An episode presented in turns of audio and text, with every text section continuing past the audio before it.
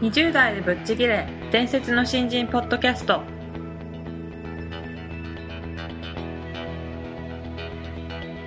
伝説の新人ポッドキャストはさまざまな業界で伝説的な活躍をしているゲストをお招きし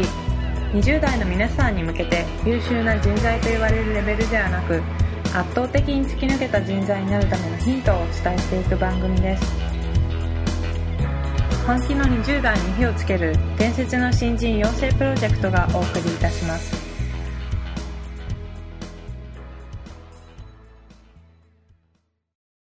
皆さんこんにちは20代でぶっちぎれ伝説の新人ポッドキャストへようこそナビゲーターの戸谷香奈です伝説の新人養成プロジェクトの小宮です。よろしくお願いします。どうぞよろしくお願いします、えー前回は初回ということで、えあの伝説の新人養成プロジェクトについて、うんまあ、だいぶ深掘りしてお話ししたんですけども大反響でしたね。大反響でしたかえ で前回そういったお話をしてきたんですけども、今回はですね、えーまあ、小宮さんという人物をはいちょっと深掘りしていきたいなと思ってまはい、して、お願いします。よろしくお願いします、はいえーでは早速ですね、はい小宮さんの経歴についてちょっとお伺いしたいなと思うんですけども、あのーまあ、大学卒業されて就職してからの経歴みたいなのをざーっと簡単に説明していただければなとああ、わかりました。ちょうどね、92年、えっ、と、1992年にはい大学卒業して、まあ、就職活動して、リクルートに入社しました。はいで、7年半、えーリクルートにいて、はいで、転職してソフトバンクに行きましおおた。ちょうどそれも7年半、はいソフトバンクにいて、はいえっ、と、今独立して、ちょうど14年だから、5年半ぐらいかな。あの小宮さん、えーとうリクルートに入社されて、はい人事に配属されたということなんですそけうでどすね。あの私人事のお仕事ってはい実際どういうことをやるのか、はいはいあんまり知らないんですけど、うんうんどうどういうことされてたんですかあの僕の1個下の人のはい新卒の採用はいの、えっと、面接官みたいな仕事ですね採用する人はい、でやってたことで言うと,、うん、えっとまあ、入ってす4月に入るじゃないですか、はい入ってすぐはもう次の代の人たち内定者になってるんですよね、はいうん、なので C56 っていうのは少しその先輩がやってたお手伝いをしててはいまた翌10月から、はい僕の実質2個下の子たちの採用が始まるんあですねーはい、うん、で、えっと、それの、こう、実際、あの年はね、80人とか採用目標だったのかな、 80人全社で。で、あの、東で50人、西で30人とか、はいこう、目標があって、それを、えっと、じゃあ、大体、どこどこの大学で何人ずつみたいな、こう、振り分けがあって、うんはいで、それを僕がこう、担当してるところで、えっと、じゃあ何人ずつだね、みたいな、こう、担当があるわけですよ。はいでその人をあの要は入社さしてもらうように動くんだけど、難しいのは面接を通過した人でその数をいかなきゃいけないじゃないですか、はいはい、うだんから優秀な子を探すっていうのが一個あはいる、うん、で探した子を口説くっていううん大きく分けると二つのはいあのことになっていはいて、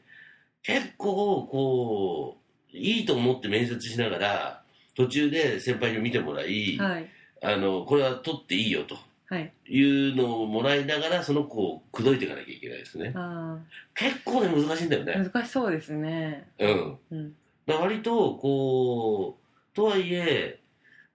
すごく自分にジャッジ力がないとねうん見極める力がないといいと思ってすごくこっちに向かせちゃってはいリクルート入りたいですっていう気持ちになってるのに面接で落ちちゃうとかっていう事態が起きるわけですよあー面接はまた別の人があったいやていうかやっぱり人事部長とかが最後はい採用の面接とかするじゃないですか,、はいうんだからそこはこう自分のジャッジ力も磨かなきゃいけないし、はいだけどちゃんと気持ちも引き寄せなきゃいけないしみたいな、はいうんあのー個人で自分が好きな女の子を口説くとかっていうのは、はいそれなりにしてたけどなんか会社のために口説くっていうのは結構難しかったけどあー面白かったというか、はい まあテニスサークルのやつとはねほぼ毎日テニスやってたしね、テニスですうん、スキー部の子はねスキー場によく一緒に行ってたよ泊まりで。やっぱり仲良くなるまずは仲良くなるのがコツなんですでかもコツなんだけどなおかつジャッジするなきゃいけないでしょはいそうすると面接だけじゃ分かんないのようーんだからそんだけ飲み会やったり一緒にテニスやったりはいして、こいつはいいやつだと思ったらうーんんいやし自分も納得いくじゃないですか、はいなのでそういう意味ではとことんやってたねとことんうんうんそうあと一番それで分かったのがやっぱり自分みたいなことではいいと思ってるんですよそれまでってあー自分と似たようなタイプのそ人うがそういいそうだから僕がこんだけ気に入るんだからいいに違いないみたいはいはいな、うん、だけど気づくと自分よりこう優秀な人とんなきゃいけないですねあーじゃないとあの、はいじゃないと受からない面接があそうですかそうう、んあの僕と似てるタイプ探すとちっちゃい小宮探してるんだよねなるほど知らないうちに、ああであ世の中いろんなタイプの人いるいるんだねっていうのに、はい気づいたのがこの頃な気がする、ああ面白いですうねん、だからとことんやったからそんなの見えてきたんだろうねな実際何人ぐらいの学生と会ったんですかえーっとあの4年半で2万人ぐらいだからああってなるともう相当5000人ぐらいか毎年人を見極める力みたいなのがついたんでしょあのねあうんとなんとなくぼうすらぼんやり分かってたんだと思うんですようはいあの学生の頃からうんうん、分かってたんだけどそれが明確に分かっちゃったのかもねなるうんほど2万人ってなるとやっぱり相当な数をこなすっていうのがやっぱり大事なんですかねそうだねやっぱ数であの相場感が分かるっていうのは一個事実だよねうんそれは人事だけに限らずどんな仕事においても言えることだと思いまそうだと思うよだってうんあの、単純にラーメンをさすかはいすげえ大好きで、はいもうラーメン博士みたいにいっぱい食べてる人って、はい多分パッと見ただけで味分かりそうな気するああそうね、ですよねうん、まあ、何事においてもプロフェッショナルっていうの人たちっていうのはあ絶対数ってこなしてるよねそうでしょうねうんうんであのそんな採用のお仕事をされてきた中で、うんうんなんか困ったこととかってありますかああえっとねやっぱり年も近いじゃないですか、はい1個下とか2個下の子なので、あのジャッジがつかないんですよねはいうん、うんなんかねこの子とどうやったらこの人のことが分かるんだろうっていうのってはい学生の時って好きな友達としか話さないじゃああそうですない、ねやもするとね、うんあとはバイトで大人の人とは接するんですよ、はい、うんだけどど同世代の子の中で面白くないなと思ったら、はい割と別にそんな深まらないじゃないですか、そうですね、うんうんでそれを深めなきゃいけないですよね、うんでその時に先輩に相談した時に僕はほとんど小説って読んだことがなかったしはいほとんど映画見ないしおお映画も見なかったんですか、うんへなんかねあのうちの味が好きだったら寅さんはよく見たんだけ ど、えトラさんいいはでい、すぐらいしか見てない、はい、であの先輩にさすがに何か共通の話題があって、はいそれの価値観をこう比べないとジャッジがつかないと言われたああはい、うん、で少なからずみんなが読んでるあの小説とか、はいみんなが読んでる映画を全部見ろっていう宿題が出て全部ですかは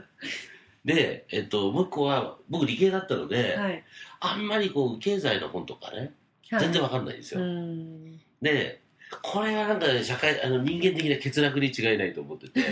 はい社会人になる前ぐらいから一生懸命ビジネス書ってやつをはい端から読むようになったんですねえでー、自分に課してたのが大体3日で1冊ぐらい読んでたんですよすごい早いペースですねいや、もうよほとんど2時間ぐらいしかやってなかっ本当ですか、うんど読書のために時間をた。夜中、夜中ね。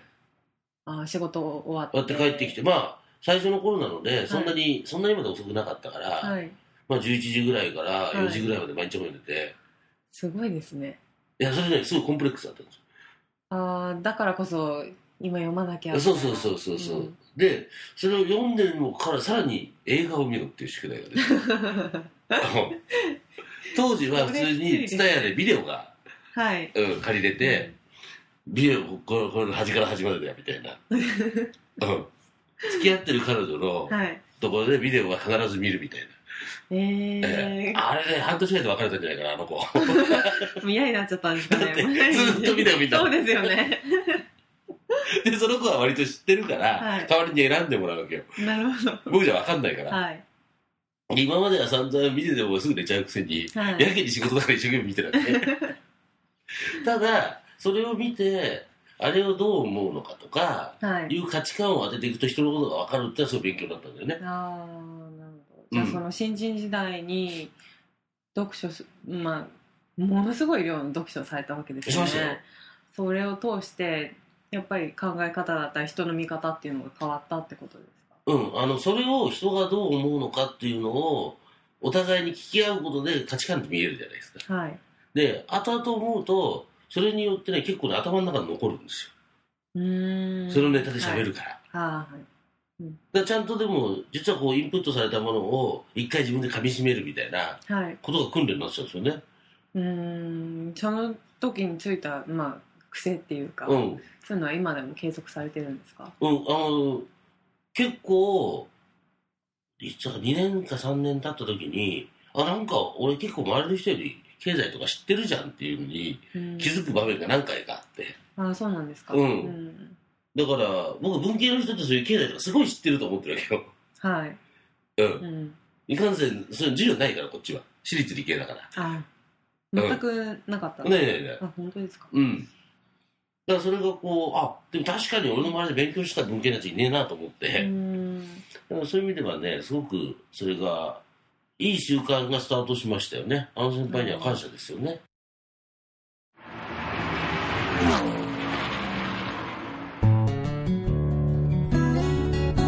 本日のトークはいかがでしたか伝説の新人ポッドキャストでは次回も本気の20代を応援する刺激的なインタビューをお届けしていきます楽しみにしていてくださいまたホームページや Facebook でも様々なヒントを配信中ですぜひ一度ご覧ください検索キーワードは伝説の新人ですこの番組は伝説の新人養成プロジェクトの提供でお送りしました。